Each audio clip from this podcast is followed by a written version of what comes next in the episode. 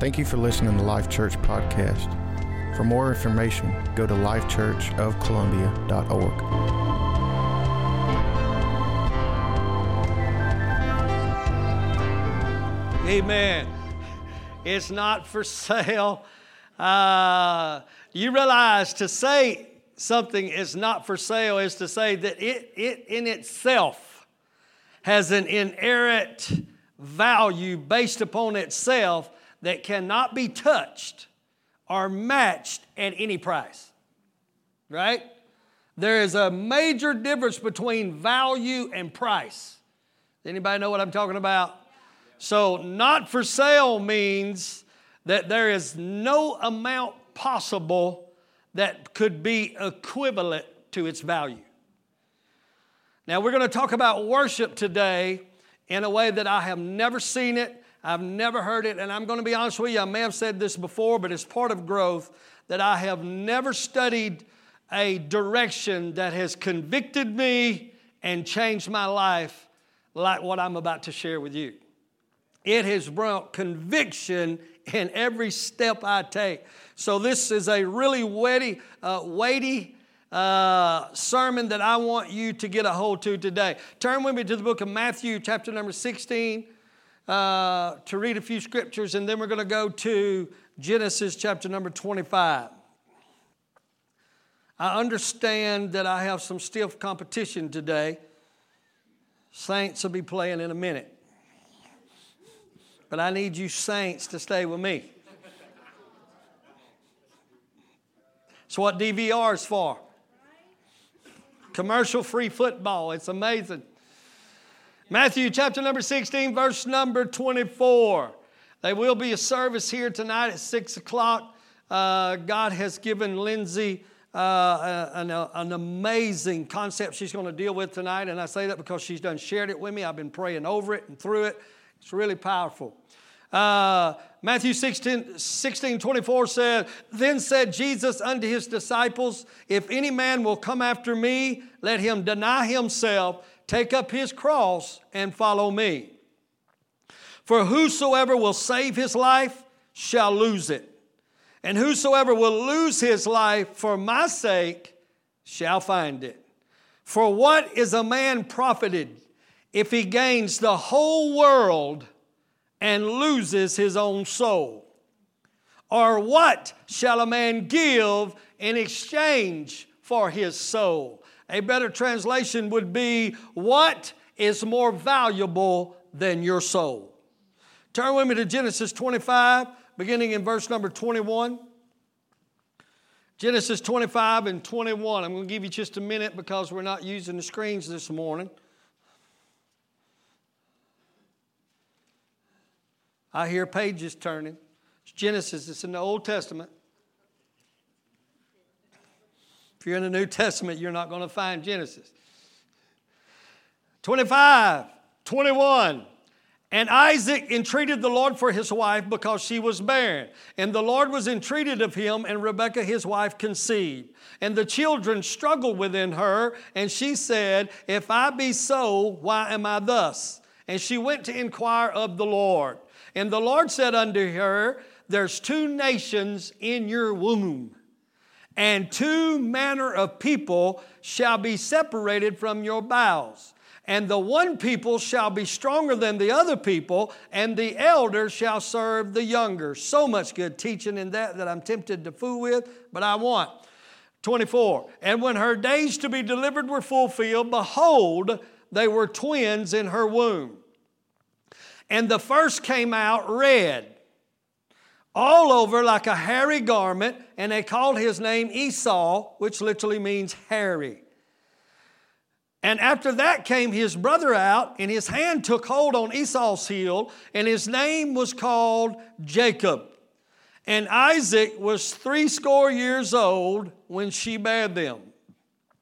And the boys grew, and Esau was a cunning hunter. He was a man of the field. And Jacob was a plain man dwelling in tents. And Isaac loved Esau because he ate the venison. That's why I love Jimbo. Keep it coming, brother. He, he, because he ate of his venison but Rebekah loved Jacob. And Jacob sawed pottage or cooked soup. And Esau came from the field and he was very faint. And Esau said to Jacob, Feed me, I pray thee, with that same red pottage, for I am faint. Therefore, his name was called Edom, which means red. And Jacob said, Sell me this day your birthright. And Esau said, Behold, I am at the point to die. What profit shall this birthright do to me? And Jacob said, Swear to me this day. And he swore to him, and he sold his birthright to Jacob. Then Jacob gave Esau bread and pottage of lentils, and he did eat and drink and rose up and went his way. Thus Esau despised his birthright. You can be seated in the presence of the Lord. I started a teaching on Monday night uh, on worship. And it's hard to talk about worship because when I say it, your mind goes to certain calisthenics that you've been trained that is worship. So when I say the word worship, you automatically connect it with a song service before the preaching.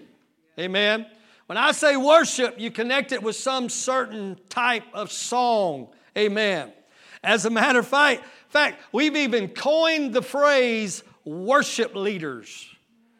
And, and if you've been any worship teaching whatsoever for worship leaders, you're, you're taught to start off with praise songs and end with worship songs. But today, we're going to discover what worship really looks like. Are you going to go with me for a few minutes? What does worship really look like? And what is worship? Well, God brought me to this concept months ago, and I just have been praying and meditating on what is worship. And what changed my whole world was when God said, Do you think I need worship? And so I had to think about that. Well, I thought you did. We do it so you be happy, so you be pleased. We thought that that was part of your nature and what you desired. And God said, I'm not some insecure schizophrenic being that if you're not pumping me up, if you're not telling me who I am, I'll forget. Because I'm God, whether you tell me or not. Are y'all with me? And so we we separate worship songs from praise songs because we call praise songs things we thank God for, and worship songs are things that God is. Amen. So we've slipped into a system that says that God needs my worship, when in reality, God don't need your worship. Amen. Because if He needed my worship, He wouldn't be God. He, he would have a, a deficit that I fulfilled. Are you following me? And God's just God all by Himself. Amen. Uh, but worship comes from uh, uh, can I just work this? Y'all just try to stay with me and, and we'll make this clear. Amen. Uh, you worship something that has an inerrant character or worth that, that, that uh, demands worship. Amen.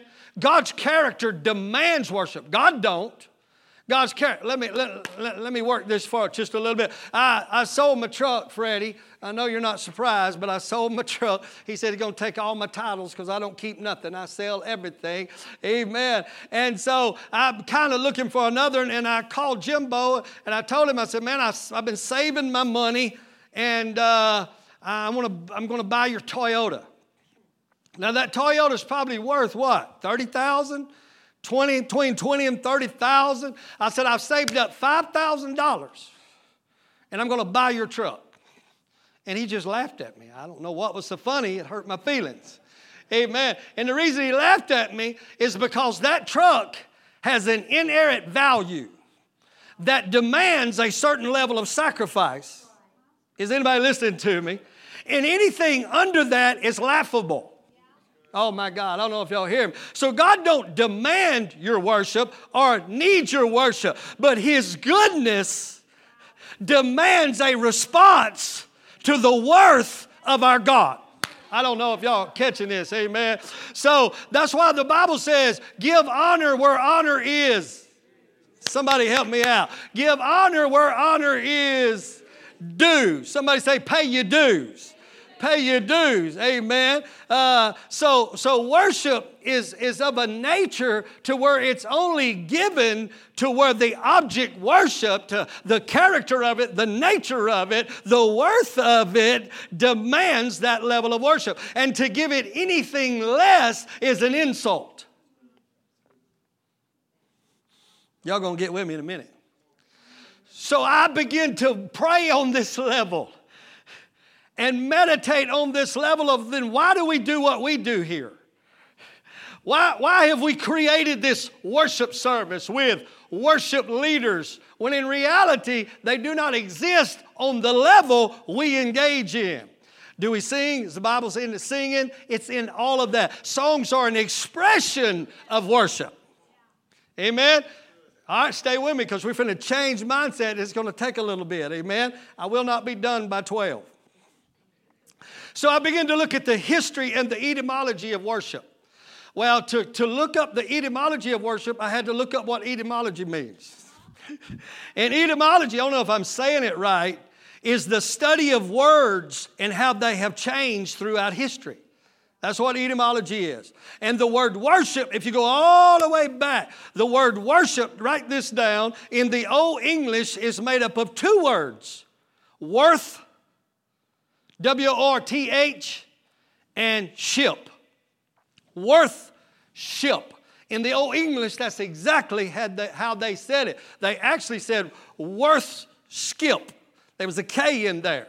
This was the original. Worth ship, which speaks of worth or worthiness.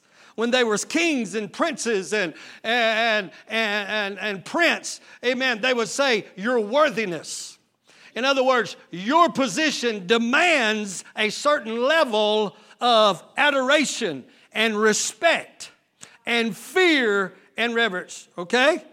So, uh, worthship speaks of worth, it speaks of worthiness.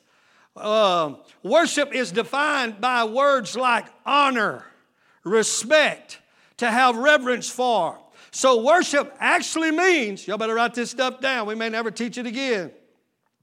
Worship actually means respect or reverence paid to something or someone based on its worth or the value that you place on it. So, somebody write this down. Worship has to do with value.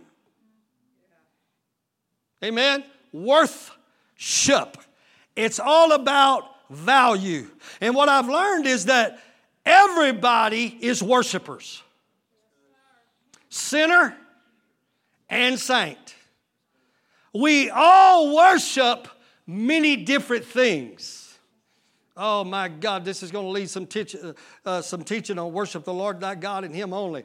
We all worship different, many different things. Our lives are governed by worship. Not a song service, not music. Our lives are governed by the value we place on things. Every individual. Our lives are governed by worship. Every morning when you wake up, you begin making decisions on what you will do and what you will not do based on the value. Huh? I'm telling you, this has brought such conviction, this changing me about how I think and everything. You wake up in the morning and you start making decisions based on the value of uh, or the worth that you place on it. Every single person on the planet governs his life by his own personal value system. Thank you. Your time and your activity will always be governed by your own personal appraisal of the thing desired. Amen. Because you see, amen, this here, amen, that you call money, this ain't my money, this is my life. This, this is my life. This is your life. That $20 represents a whole lot of hours. It represents me leaving my family, going on a job. I, it, that, that's my blood. Are y'all listening to me? Amen. Nobody just gave me that. I gave me to get that. Amen. I gave up child time. I gave up spouse time. Oh my God. I, I gave up me time. Amen. To, to get a hold of that. So when, when I decide to buy something with that, I have to decide is that thing worth that much of me? Every time I buy something, I'm in worship. So I have to decide is that worth what it's going to cost me to get it? Okay, is it coming? Oh, I feel the Holy Ghost on this one. I'm telling you, it has nothing to do with a song. It has nothing to do with music. It has nothing to do. It has to do with what I'm willing to give to get. And and let me work it. Amen. So so I hear a common statement a lot. I just don't have time to pray. Tell me you laughed already before that come out. I don't, I, don't, I don't have time to pray. I didn't have time to pray today. Have you ever said that? If you hadn't, ooh. I didn't have time to pray. No, no, no, no, no, no. Tell your neighbor no. No, you actually did an appraisal. You, you actually did an appraisal. Amen. Between something else, sleep, Facebook, TV, you you may you didn't know you was still laying in your bed and was in full-blown worship service and didn't even know it. Full-blown worship service. Sleep. Some of you did an appraisal over prayer and sleep and bowed and paid homage to another hour rest. Uh, I'm telling you, this will bring conviction to the, to the uh, saint like Beth. You hear me? I believe she's going to find some conviction today. you made a personal appraisal between these things in prayer and considered the other more valuable and more worthy than prayer. Huh? And then we want to enter in here and stick hands in the air and say, Oh, I worship you, oh Lord God. And God said, Huh? Huh? What, what happened to my worship Monday morning at six o'clock? Oh, somebody ought to help me, amen. What? I got to work this. I got to work this. So, what is worship? What is worship? What is considered the most worthy is what I sacrifice my time, my energy, and my money for. There ain't no such thing as I didn't have time for it. Amen. What you should start saying is, I didn't put the proper appraisal on it. Right? I, I just really didn't put the proper value on it. Amen. And, and what I've learned about value is that it's relative to a particular person. In other words, what may have great value to one person may have little or no value at all to another person. That's why public church worship, I, am having a hard time even using that word anymore. Song service. That's why public or, or church worship can be deceiving. Because when we come together, we will engage in church activity just because that's what everybody else is doing. So we're doing it based on their appraisal when at home it don't hold the same value. Amen. Wow. I'm, I'm just, I'm just, and, and, and for some of you, this is why a church service or a prayer service can be so discouraging. Because when you look around, you can tell others are not putting the same value on the same activity as you do. Yeah. So, in any given church service, many are engaging in the same activity with a totally different personal appraisal of that activity. Well, everybody else is praying. I should be praying. Father, which art in heaven, hallowed be. Everybody else is worshiping. Well, I should be worshiping. Everybody else is singing. I should be singing. Everybody else is clapping. I should be clapping. Amen. Everybody else is giving. I should be giving. And we call that worship when in reality, the only thing that's really being worshiped is my need to appear more spiritual than I really am. So, oh my God, I, I don't know. Uh, oh, you, you called it. Oh, oh, oh. So a lot of times I wonder who are we worshiping? And what are we worshiping if the, the activity that I'm engaged in on Sunday doesn't have enough value on Monday that I'm still clapping and I'm still praising? Oh, God, somebody help me. I'm still worshiping because my value system wasn't governed by because you put a high appraisal on it. Amen. I have put the same appraisal on it if Scott's playing a piano or if he has not played. This is what Jesus called being a hypocrite. It's the last time you heard that word. Being hypocritical, listen, is when my personal appraisal of the activity changes based on location and company. That's not your value. You're, you're, you're only acting on his value. And because you want to fit in, you act like you have the same appraisal as them. But when I'm not with them, my true value shows up. And we're wondering why God's not ripping heaven open and pouring His glory in song services that we call worship. Come on, let's go deeper. Jesus said this is, this is hypocritical. Now, now let's back out of that. I don't like that word. That word tastes bad. Hypocrite. We started this teaching by defining the word worship, which is defined by worth or value, the value you give something that demands your respect or your adoration, right? Okay, and now listen. The value of a thing can only be measured by what you're willing to sacrifice to possess it. I'm to say that again. The value of a thing, you can say that's valuable to me. You can say that all day long. But in reality, true value is only measured by what you're willing to sacrifice to possess it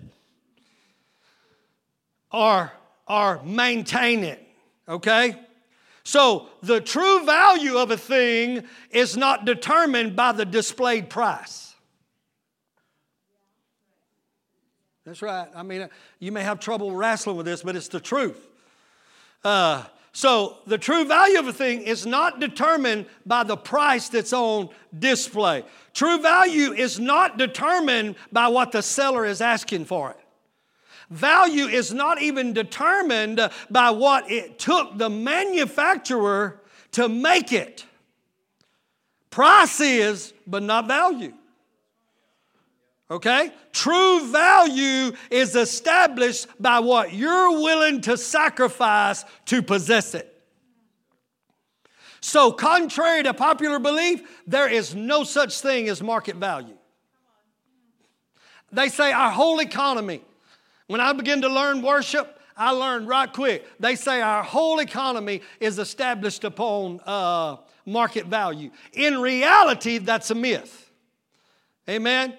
Because everything is subject to your personal appraisal in spite of the market value right?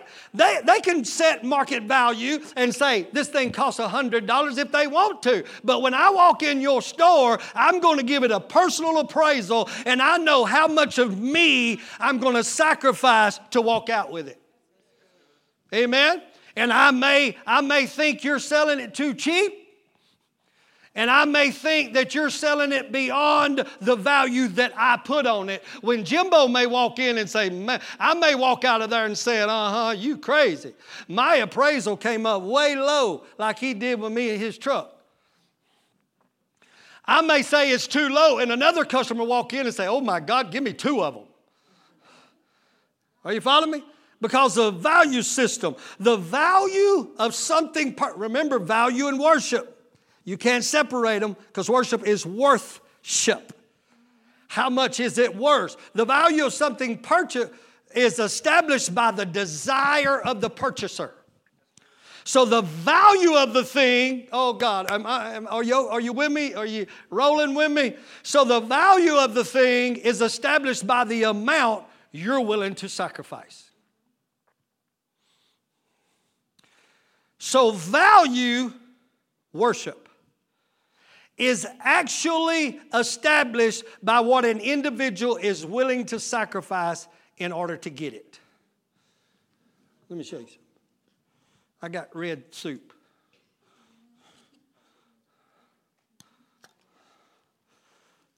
Mmm. Wow.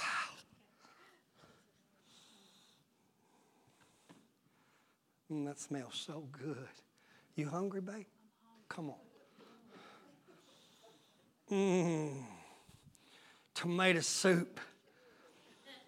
I'll pass this around around 12:30, y'all. It'll start smelling better as you get hungrier. Wow, that'll preach. Huh? Fritz. Mm. Come on now, you gotta work it. Huh? Mmm.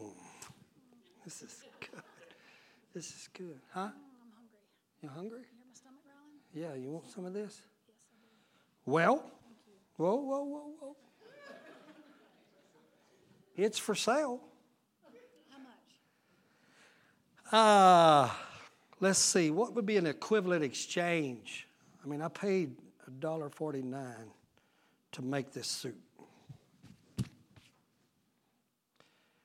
I'll exchange it for that wedding ring.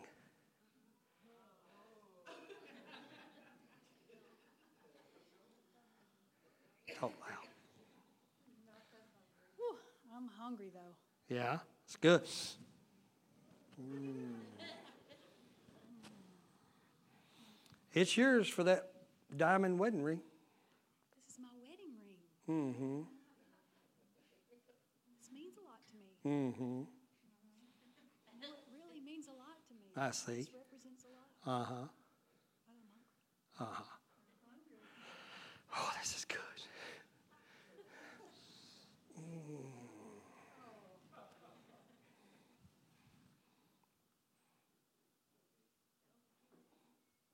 Does that ring represent something? Yes. Our marriage. No, your marriage to your husband. Oh, okay. I'm just a man selling soup.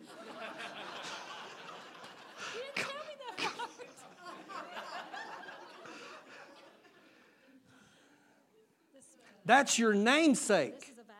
This represents a vow. Oh, really? It represents a vow I took. Mm-hmm. But. But I'm hungry. Uh huh.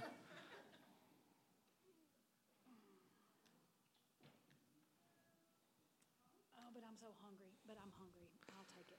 So this. I have to eat right now. Okay, so this is an exchange. Yes.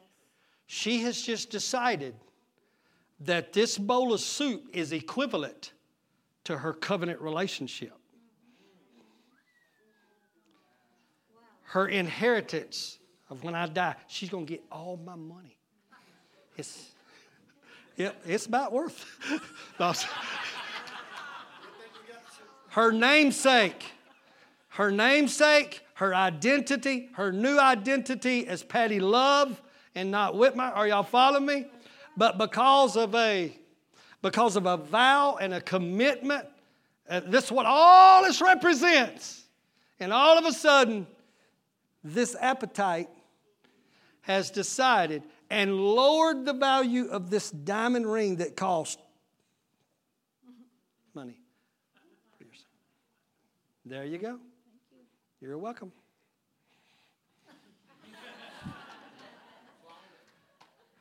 Who do you think got the better deal? And do you think that was a foolish exchange? Y'all are scared to answer me. So, worship has always been about establishing value. And value is always measured by what an individual is willing to sacrifice to possess it. She finally said, Because I'm so hungry, I will give up my birthright, my covenant, my commitment, my, my relationship. I'm going to give all that up for a few minutes of gratification. Amen. It's always measured by what an individual is willing to sacrifice to worship. So, the reason I'm having a problem calling these song services worship services anymore is because worship is always connected to sacrifice. Study your Bible because it's an exchange. Amen. You worship every time you go to the store. But we've coined worship as some spiritual term when in reality it governs every aspect. All it is is a personal appraisal that I'm making. Is anybody's spirit preaching yet? Or are you going with me? Matter of fact, I can prove to you that it's always worship is all worship outside of sacrifice is not worship at all. I don't care how much you sing, how much you shout, how much you're dance. Anybody can do that because everybody's doing it. Amen. A worship that, that requires no or has no uh, sacrificial giving in it, it can't be called worship. It can be called praise, but it can't be called worship. As a matter of fact, the very first time, anybody understand the law first mentioned? Amen. I ain't got time to teach it, but the Bible works off the law first mentioned that the first time it was mentioned, it always stays consistent all the way through the Bible. It's the most powerful time it's mentioned, and it sets a precedence that all teaching has to go back to that. Okay, so the first time worship is mentioned in the Old Testament is when Abraham said to his servants, Y'all stay here while me and the lad goes up to the mountain to worship. Isaac, thank you. Isaac so understood that worship was about sacrifice. I mean, it was culture, it was a given. It went all the way back to the Garden of Eden when God sacrificed an animal. Are you following me? So Isaac so understood, Kenny, that worship was about sacrifice, amen, that he didn't say, Where's the piano? He didn't say, Where's the drums? He didn't say, Where's the worship leaders. He said, Here's the wood, here's the fire, but where's the sacrifice? Law first mentioned, we can't have a proper worship service where there is no sacrifice. Amen. And, of course, Abraham said, My son, God will provide himself a lamb, right? And of course, we know that Abraham laid his son upon the altar of sacrifice. And what happened when he did? One of the most confusing to me and profound statements I've ever heard God say that I've never begun to figure him out in this uh, arena.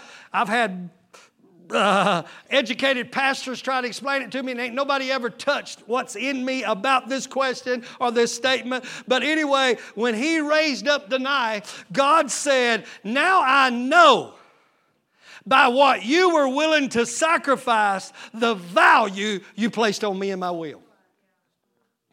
I don't know how God didn't know. I don't know, and that's open for discussion and debate. I'm just telling you. God said, Now I know I know the value you placed on me. I know you said I love Jesus. I, I, know you said I love you, Father. I know you said I worship you, Lord. He said, but I can't really know the value you put on me until you're standing face to face with a temptation to do something outside my will. Then worship is on. Now, true value can be expressed because some of us have lied to our own selves and we've deceived our own self. Oh, but I love the Lord. I know I'm a knucklehead and I sin every day and I don't really come to church much, but I love the Lord. Come on now, somebody help me. This is the 21st century, amen. I don't read my Bible, I don't pray, but I love the Lord. Amen. Uh, and, and we think some Sunday morning visit at church is going to prove to God I love you when God has been watching every, every business transaction. Every business transaction, amen, in my life, whether sleep was more important, job was more important, family was more important.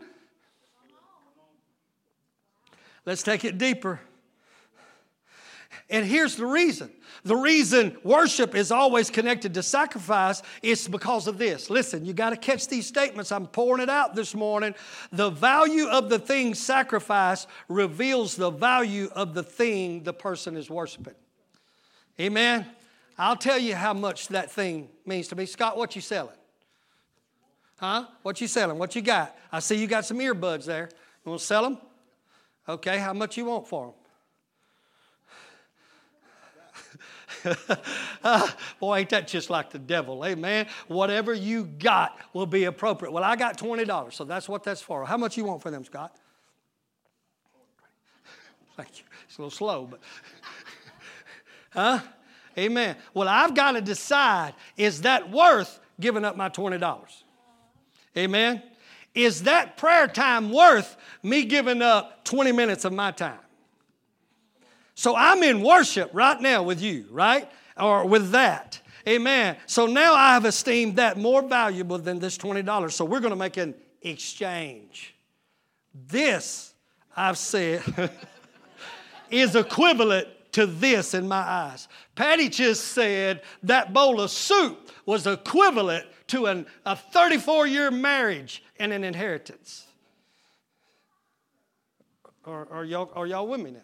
Let's keep working it because this is what happens in your life every day. Nobody can judge you, nobody has to judge you. See, what, where you go wrong is when you start judging his appraisal against my appraisal.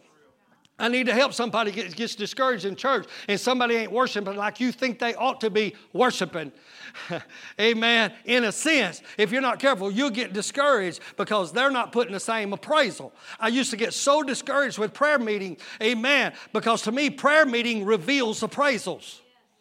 And I would be discouraged in prayer because so many people didn't appraise prayer like I appraised it. So therefore, something else they sold out for something else. But I had to learn I can't judge you by my appraisal. I did have to learn that, right?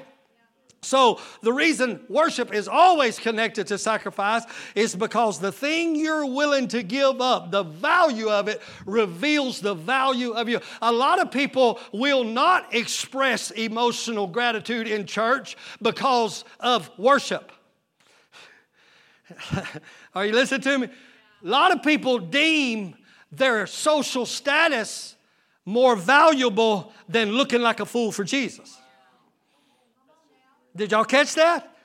Oh, I, I, I want to worship, but or I, I, keep putting that word in the wrong context. I want to praise. I, I, want to get involved, and I feel it in me. I feel the chemical, uh, that stuff you were talking about. I feel it in me. But what are they going to think if I run around the church, or if I lift my hands, or if I shout out? So you talking about worship? Now it's a worship service because you're putting a value on your person over his person. Ain't it real? Ain't it real? You can say all you want to. I value prayer. I value my Bible. I value my relationship with God. But what you're willing to sacrifice to maintain these things is the only true measure of your true value. This is worship. This is worship. Abraham was saying by his sacrifice that God, you and your will is more valuable to me than my own son. My God. No wonder God said, You're my friend. Amen. By him offering his own son on the altar, he was saying, he was, he, the value system was screaming, amen, that God, your, your will is more valuable to me than my inheritance, my heritage, my legacy. And in the 21st century church, we're having a hard time sacrificing friend time, family time, Facebook time, hunting time, TV time, work time. Oh my God, help me, Holy Ghost. We're, we're, we've so, listen to me, uh, just to get a little ahead, the, the, the, the, the, text said the reason he sold his birthright for the suit was he despised it. In other words, the reason he sold out so cheap is because he had done drop the value of a personal relationship with his father. You'll, you'll know when things of this world, amen, start growing real valuable in your life. It'll be when your relationship with God starts losing its value. What, what, what a month ago you wouldn't have sold for nothing. All of a sudden, I find myself in the place of, ooh, soup. Mmm. A cigarette. Mmm. I'm just using that because we somebody said it Wednesday night. That was their temptation. Mmm. Cold shot of whiskey. Mmm pornography, gossip. Unforgiveness seems can seem tasteful when I lower the value of my cup oh, with him. Church time in the 21st century has become so negotiable because we don't understand the value of it and we've lowered the value. So, so, so don't sit there and judge Esau. Don't, don't, don't judge Esau because he was, amen, because he just wanted a little bit of red soup. And, and you're sitting there saying, That's the stupidest trade I ever heard in my life. I would never give up. The birthright meant he got to run the family, rule the family, get all the money, and make all the decisions and carry on the father's name. And he gave it up for one temporary bowl of soup. But before you judge him, how many times do we give up relationship with a father so I can go get on a deer stand? I'm going to use that right now because it's deer season, amen. And a lot of us, you like to hunt. Or I'm going to give it up because I really need two hours more sleep. Or, or, or it's worship. It's worship. It's worship. Oh, but look at our Father. Let's, let's, let's go back to our Father. Let's see how He worships, if you will. Amen. The Bible says, For God so loved the world that He, for God so loved you that He, that He sacrificed are you listening to me? He, he went into a worship service to negotiate the value of the world, you, amen, and the value of his only begotten son. And he, like Abraham, deemed that you were worthy giving up his son. And I'm having a hard time giving up a little sleep, a little family time, a little movie time, and we're wondering why God is not moving and ripping heaven open and pouring His glory out. Amen. It's, hey, can I throw this in here? Now I understand why they were buying and selling in the temple. Remember that? And Jesus come in and got furious. Oh my God, it's so clear now. He got furious and started turning over the tables because they had money are you listening to me? Money was going everywhere. And he made this statement that I never understood until I understood worship. He said, My house shall be called a house of worship, my house shall be called a house of prayer, right? He said, But you've made it a den of thieves. In other words, amen. He, and I thought, well, they were buying. They, were, they weren't stealing it, they were buying.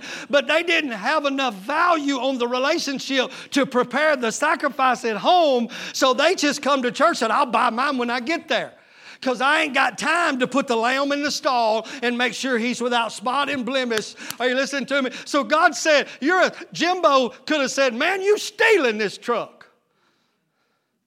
We're wanting the glory of God on a level that changes a community, but our sacrifice is so small, we're trying to We want signs, wonders, and miracles and our shadows to heal. Amen. Are you listening to me? And conviction to fall upon our community and the people around us. We're wanting this level of glory for a bowl of soup. It's about worship. Your value system's all messed up. Our value system. Look at Jesus. He did an appraisal of you. And, I, and he said, You're so valuable, valuable that I'm willing to give my life in exchange for yours. Greater love hath no man than this to exchange my soul for you. Amen. We don't know. Uh, all we think, oh, I'd take a bullet for you. I'd take a bullet for you. Amen. Husband tells the wife, I'd take a bullet for you. Really? Well, why don't you take losing an argument?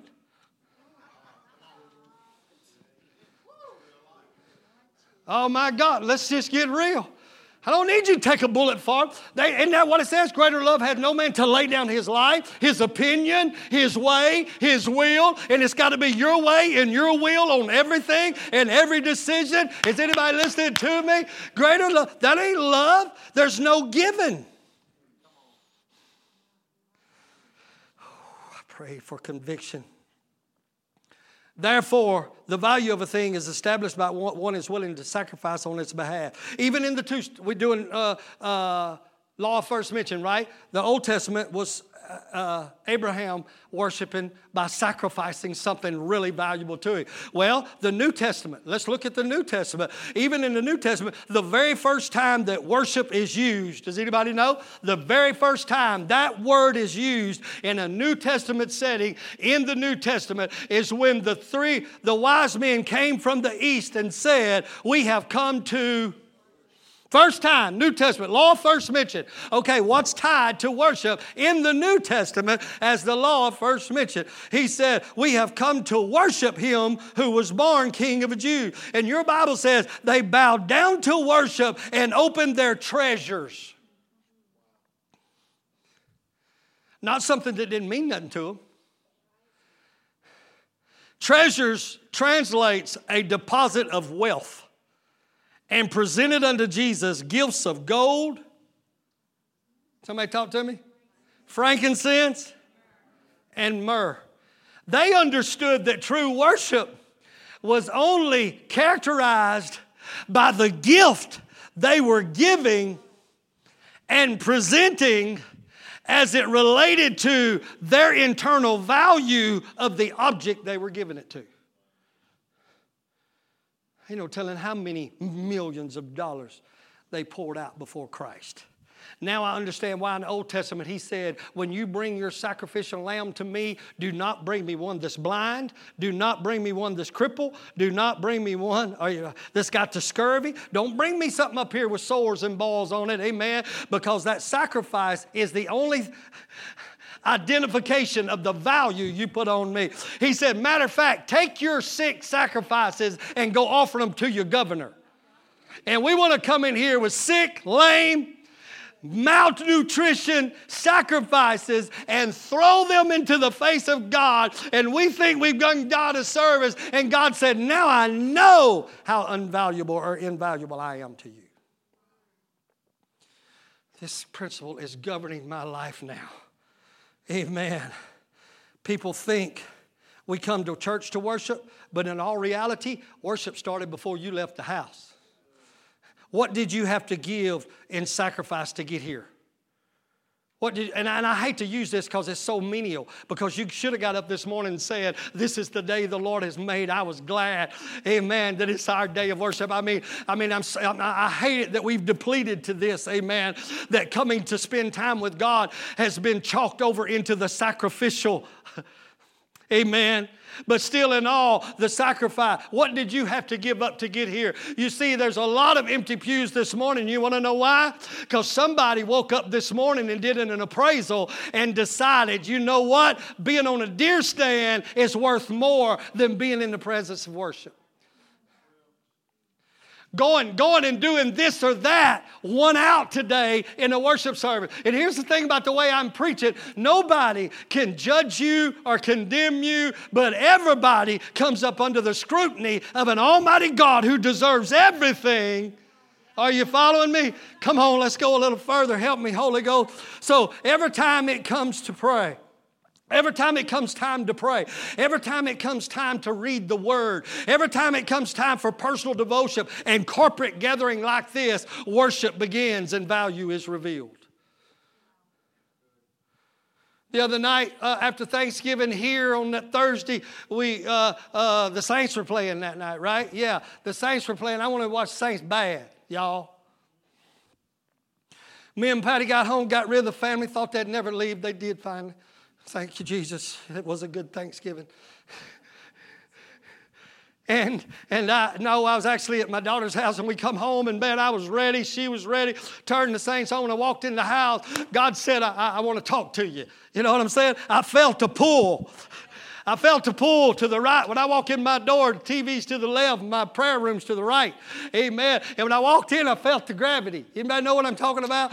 That God was like saying, you know, you, you, I got something I need to download in you, you know, and I was feeling it. I said, yeah, after the saints get over, we're going to get it on, you know. Amen. And, and, and Patty was in there changing clothes, and, and, and I'm telling you, he was training me that I walked into my kitchen into a worship service. Huh? Come on, y'all just nod at me? Does anybody, am I being real enough for you? Amen. That I had to weigh out spending time with my wife and doing what we love to do together. You know, there's not a whole lot of joys left in our age, or whatever. you know what I mean? Just, I mean, I mean, no, Jesus, help me. We don't do a whole lot of stuff like we used to. I don't know. I'm just telling y'all. I'm just telling y'all. I'm just telling y'all. Worship service began, Freddie. Eatable. And I wanted to be with her. We have our little recliners where we can hold hands, you know. I don't know. It's so cute, they say. You know, and we just sat in our recliners and hold hands and, and watch the football game. And it was just pulling to me. And I didn't know it at the time, but I was in worship service because God was saying, I got something I got to talk to you about right now. And, and, and all of a sudden, somehow another, she never even come out, and I took her right. And I went in my prayer room, and when I sat down and opened up the Bible, it was like heaven poured out in revelation. What I'm preaching to you right now. And God said, You bought it. I'm going to say that again. God said, You bought that. You was willing to give up your life, your now I understand why the proverb says, buy wisdom and knowledge and understanding and don't sell it because the revelation comes from a purchase. Is anybody listening? It comes from worship. No wonder you're not getting anything from God. Amen. You're wanting a lot of revelation, but you're not willing to. God said, You bought it. Now I understand Isaiah, I think it's 55, I'm not sure what. You that has no money, come and buy.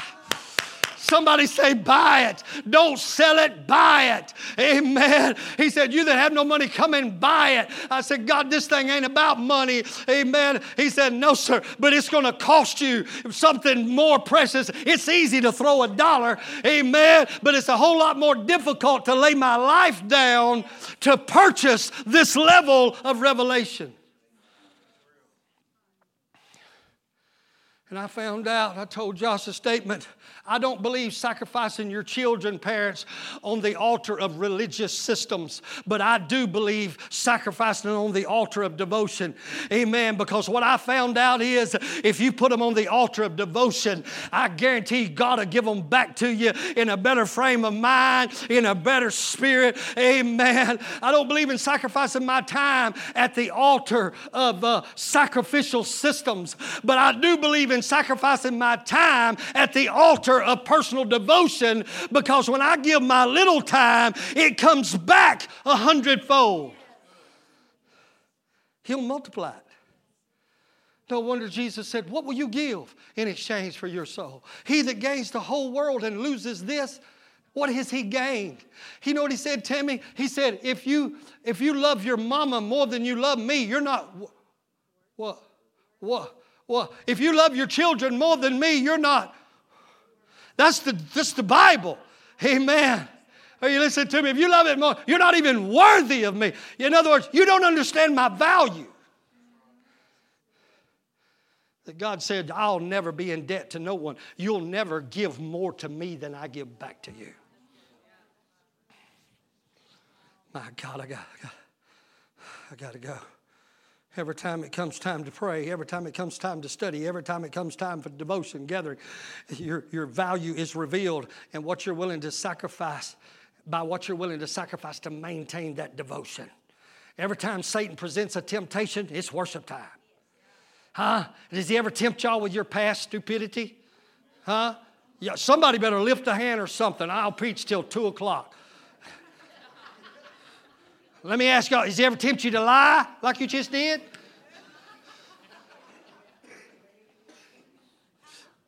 Are you listening to me?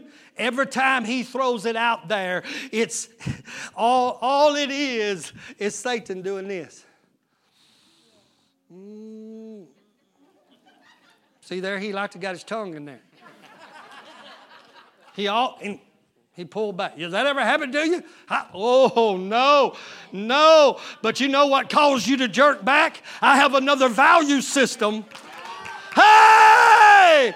I have another value system that lasts. I was a drunk, and, and alcohol was destroying my life, and I couldn't go home from going to the beer joint. And uh, y'all kind of heard my story, amen?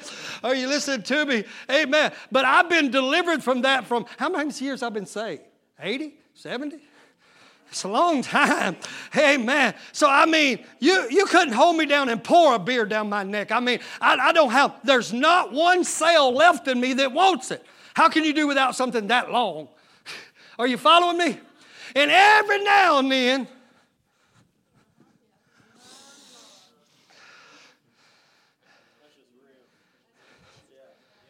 every now and then, because he always comes back to the house he came out of.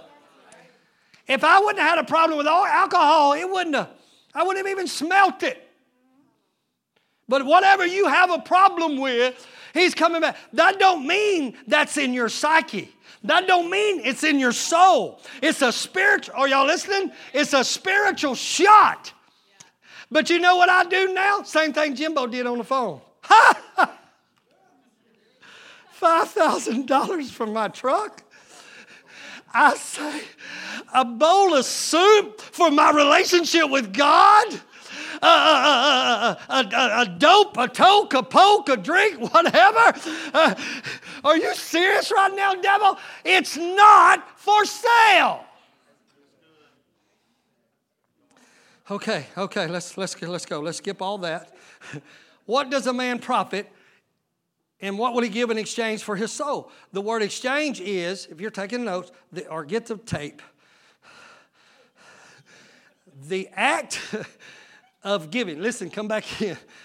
Exchange is the act of giving up or resigning one thing or state for another. I'm going to say that again. What would you give in exchange? What, what, what's it going to take to do a deal? Exchange is the act of giving up, giving up, or resigning one thing or state for another. What's worth giving up your state of perfection with God? What's, what's worth giving up your state of peace with God?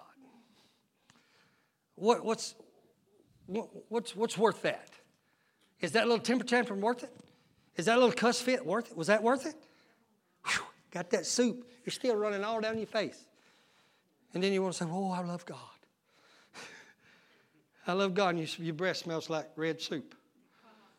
Oh my God. Oh my God, I just said something. Patty exchanged her ring, which represents an eternal commitment, for a bowl of temporary gratification. Listen to scripture, write it down. Let's work this for a few more minutes to close out this sermon. Write this down Jeremiah 2 11 and 12. Listen to what God said. I wish I'd had this one on the screen. Don't turn there, just listen because I got to keep moving. God said, Has the heathen, has the sinners exchanged their gods? He said it's unheard of that sinners will trade their gods, exchange their gods. A sinner's a sinner and he's going to do what he's going to do. He said, But my people have exchanged their glory for that which does not profit. My God, yeah. And the next scripture says, Be astonished, O you heavens, at this. Be horribly afraid and very desolate, says the Lord. God said that all of heaven is, is horrified at the fact that I would give up my ring for that bowl of soup. Every time you decide to plummet in and sell out and, and, and, and give more worship to your flesh over the will of God, he said, You're trading your glory for that which does not profit. My people are making the worst business deals known to man. So, my question to you is what do you deem equivalent to the gift of eternal life that you would consider making a deal with the devil? What? What? That's what Jesus said. What? What do you consider equivalent to your devotion to God? What can the devil offer you that you would consider giving up your right standing with God? Jesus said, I can tell you right now, you don't know the worth of this world, but I do. I know every stitch of oil. I know every bit of gold. I know every bit of silver. I know all the natural resources, physical resources, monetary resources, the entire world. Amen. And me knowing that, I'm going to ask you a question. What would you gain if you got it every bit and just lost you? He said they're not even equivalent and we will sell out so quick for personal gratification. In the text, Esau made the most ridiculous exchange ever known to man. It was matched only by Adam and Eve. How many times have you said, What were they thinking? Have you ever thought about that? Are you serious? You had an audience with God in the flesh, in the person, somehow another, in the spirit and, and you let that traveling salesman come by, Cherish, and knock on your door, she preached it, and, and talk you into selling out your entire livelihood for a bite of one piece of fruit. This sounds ridiculous, but how many times do we do it every day? And listen to me, I'm not talking about going back to your old ways. I'm talking about every time I'm tempted to choose TV over my worship time. Every, every time I choose something else over, are you seeing now why conviction has come into my life? They exchange their glory for that which has no profit. Amen. Go with me just a few more minutes. What I had to ask the question what made Esau make such a bad exchange? Why would he even be tempted to, to make such, an exchange? Why would something so valuable as a birthright be for sale? Well, it says he despised it. It means he disesteemed it. Point number one he failed to put the proper value on it. He esteemed his fleshly temporal desires more valuable than his eternal inheritance. Therefore, it was negotiable. Number two, he came in from the field and was faint.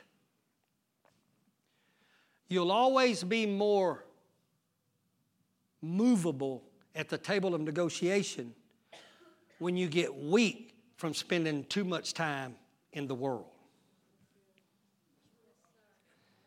The field there represents nature in the world. He was a man of nature. Your, your value of spiritual things begins to drop when you're spending too much time with natural things, not sinful things, job. Natural things. Anybody, can anybody testify to that? Because you think, why in the world would he negotiate? Amen. And so the next question is uh, I was kidding when I offered Jimbo five for that truck.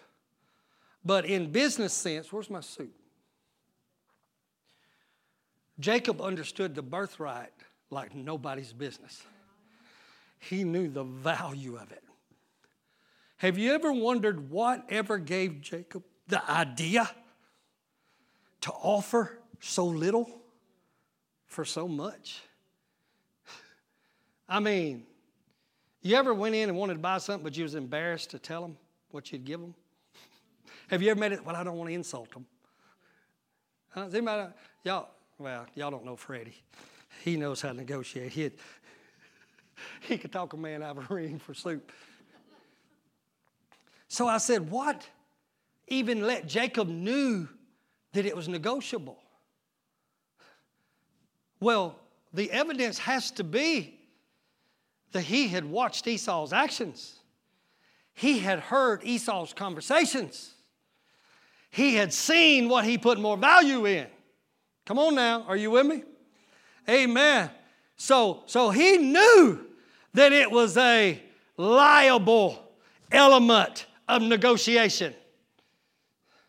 You know what? Uh, when the devil knows that your devotion to God is negotiable, he's always wheeling and dealing. When he knows you're going to vote Sunday morning if you're going to go to church or not, when he knows that you're going to let a little cough or a little runny nose keep you out of he, when he knows that you've just set yourself up to get a cough every sunday oh i'm preaching better than you shout because he knows it's negotiable can I tell you, you could deliver yourself of a whole lot of temptational negotiations by putting up a sign, not for sale. My devotion is not for sale. My faithfulness is not for sale. Amen. My commitment is not for sale. But because He saw you wheeling and dealing so much in other areas, whoo, God, can y'all handle this this morning? He starts negotiating he starts negotiating. Oh my God, I need to get down to the end of this sermon. But listen to this scripture right here. Some, my favorite scripture, Hebrews 11 and 15, it says this. Come on, this is going to help you. It says, if we would have been thinking, they were headed to God's country. Hebrews chapter number 11, right? By faith, they were headed to the promised land. And it said, if they had been thinking with homesick remembrance of the country from which they came, they would have found constant opportunity to go back to it. But the truth is, they were yearning for a better country that is a heavenly country. In other words, you know why it's a constant temptation for you to go back? It's because you're constantly looking back. He said, if you're constantly thinking about what you came out of, then there's go, that's negotiation. There's going to be constant battle with a devil that is wheeling and dealing. Amen? Are you with me? I always want to call you Donna, but you're not Donna, you're Jody. Amen. Uh, so, so the worst thing in the world is to stand there, Eve, at the, at the tree of temptation and enter into negotiations uh, because you're not smart enough to negotiate with the devil. Amen. All you need to have is three words when temptations come not for sale. I'm not for sale. My mind's not for sale today. I will not sell it. In other words, they put such a high value on where they were going, they were not constantly looking back. And that scripture closes with, and God said, Therefore, I am not ashamed to be called your God, and I'm going to call you my sons and daughters. He said, The reason I'm not ashamed of you, I'm talking about God now, that all loving God that we're all talking about, He has the ability to be ashamed of His children. He said, But I'm not ashamed of you because you got a proper worship system. Your value's right. Your value's right. The reason the devil stays on some of our front door is because he knows what you have is still for sale. Thank you for listening to Life Church Podcast. For more information, go to lifechurchofcolumbia.org.